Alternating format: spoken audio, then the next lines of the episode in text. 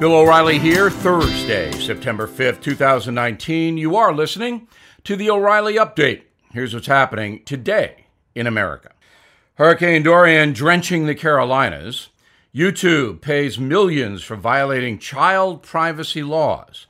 San Francisco designates the N R A a terrorist organization.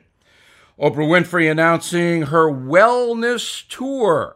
Bicyclists in the Big Apple may soon need a license to drive. Also coming up, my message of the day, the world's most livable cities.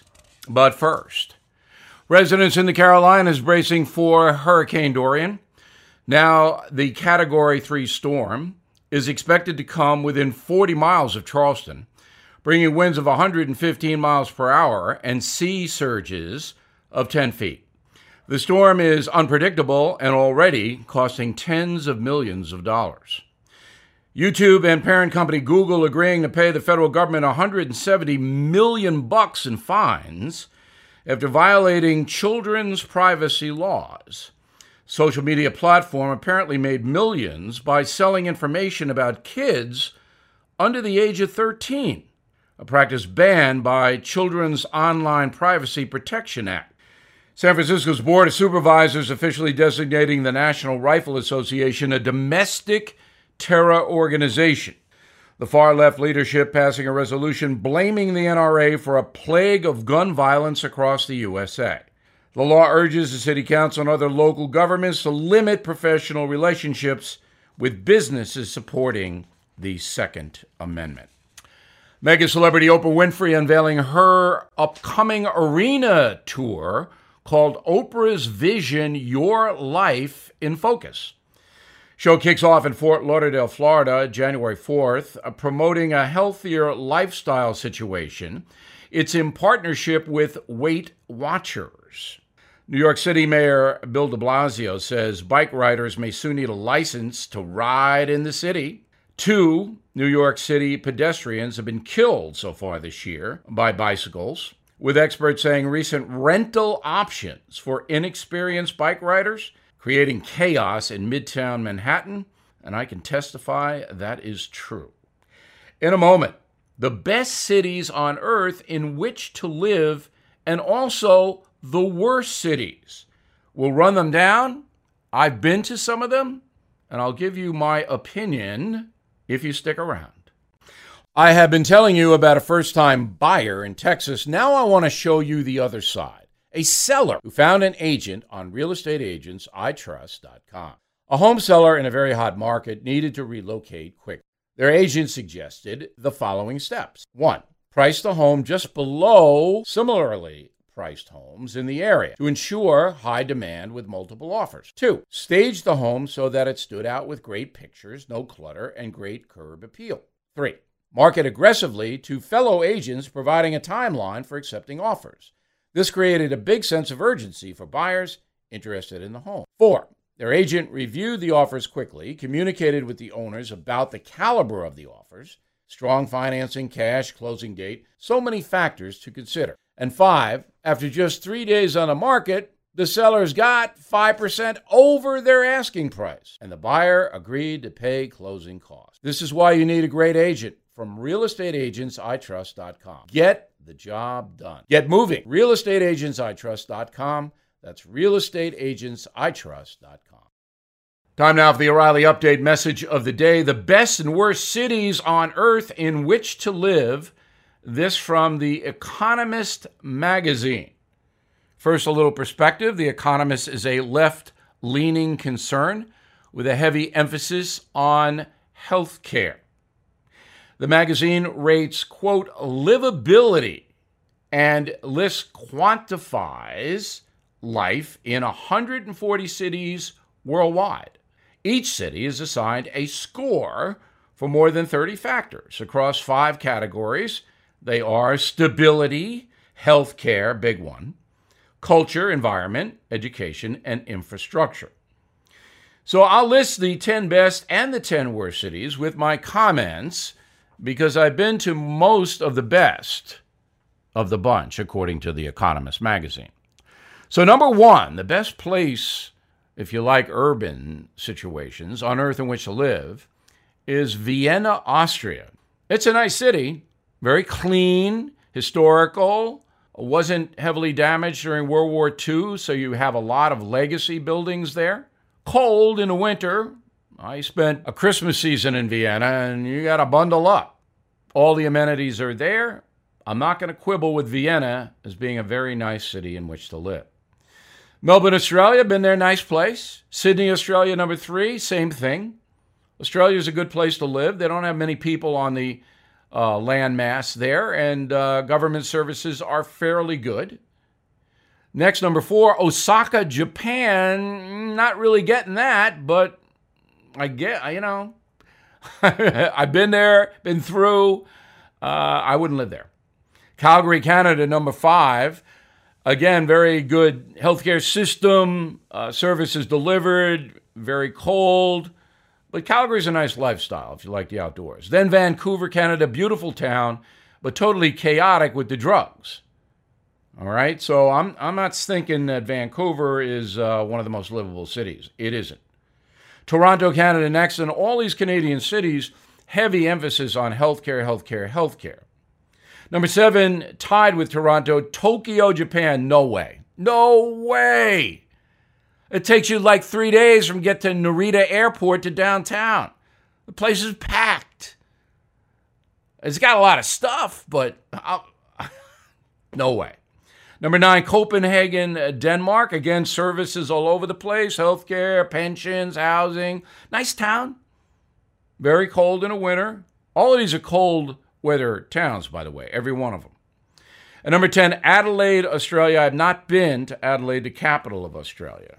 But again, Australia, a very manageable place. Um, got a lot of services and things like that. All right, here are the least livable cities on the planet. I've only been to one of them. All right, I'm going to list them down, and then I'll give you my overall assessment. Damascus, Syria, worst place on earth. Probably true. Number two, Lagos, Nigeria. Three, Dhaka, Bangladesh. Four, Tripoli, Libya. All of those four towns totally out of control. Number five, Karachi, Pakistan, about as dense as you can get. Six, Port Moresby, New Guinea. Harare, uh, Zimbabwe is the next one. I've been through there. You don't want to live there. Don't buy a condo. Eight, Douala, Cameroon. Nine, Algiers, Algeria. Ten, Caracas, Venezuela. I have been there. It used to be a good city. The socialists destroyed it. That's a message. For more news and analysis, please head on over to Bill O'Reilly dot com. Check out the No Spin News each night. You can see me. Coming next, something you might not know. Well, you've been hearing about gold all over the news, and prices keep going up. Experts warning a recession may be coming, and it's time to prepare. A recent analyst this week says he sees gold going up hundreds of dollars per ounce to hit seventeen hundred bucks an ounce. That's why I recommend that you contact the Hartford Gold Group now to learn more. To get you started, the Hartford Gold Group will give you a free silver coin. All of my radio listeners will get it. And if you're listening right now, you can get the coin from the Hartford Gold Group. No purchase is necessary. All you have to do is call them, eight seven seven, four four four, G O L D, gold. eight seven seven, four four four, G O L D, gold. Give them a call today to claim your free coin and get the information. Available for a limited time only, eight seven seven, four four four, four six five three, eight seven seven, four four four, four six five three. Please call today. Now, the O'Reilly Update brings you something you might not know. Whether voted out of office or serving two full terms, there comes a time every president has to walk out of the White House and become a civilian again. Some former presidents prefer life outside the public eye, far from the scrutiny of the Beltway. Others publish memoirs, get involved with humanitarian efforts, even paint, like Bush forty-three. Now, having President of the United States on your resume obviously opens a lot of doors and can present very lucrative business opportunities. How about the Obamas? A couple apparently have made more than one hundred million dollars since leaving the White House a couple of years ago. So where does the cash come from? Well, for starters, there's the presidential pension at two hundred thousand dollars a year.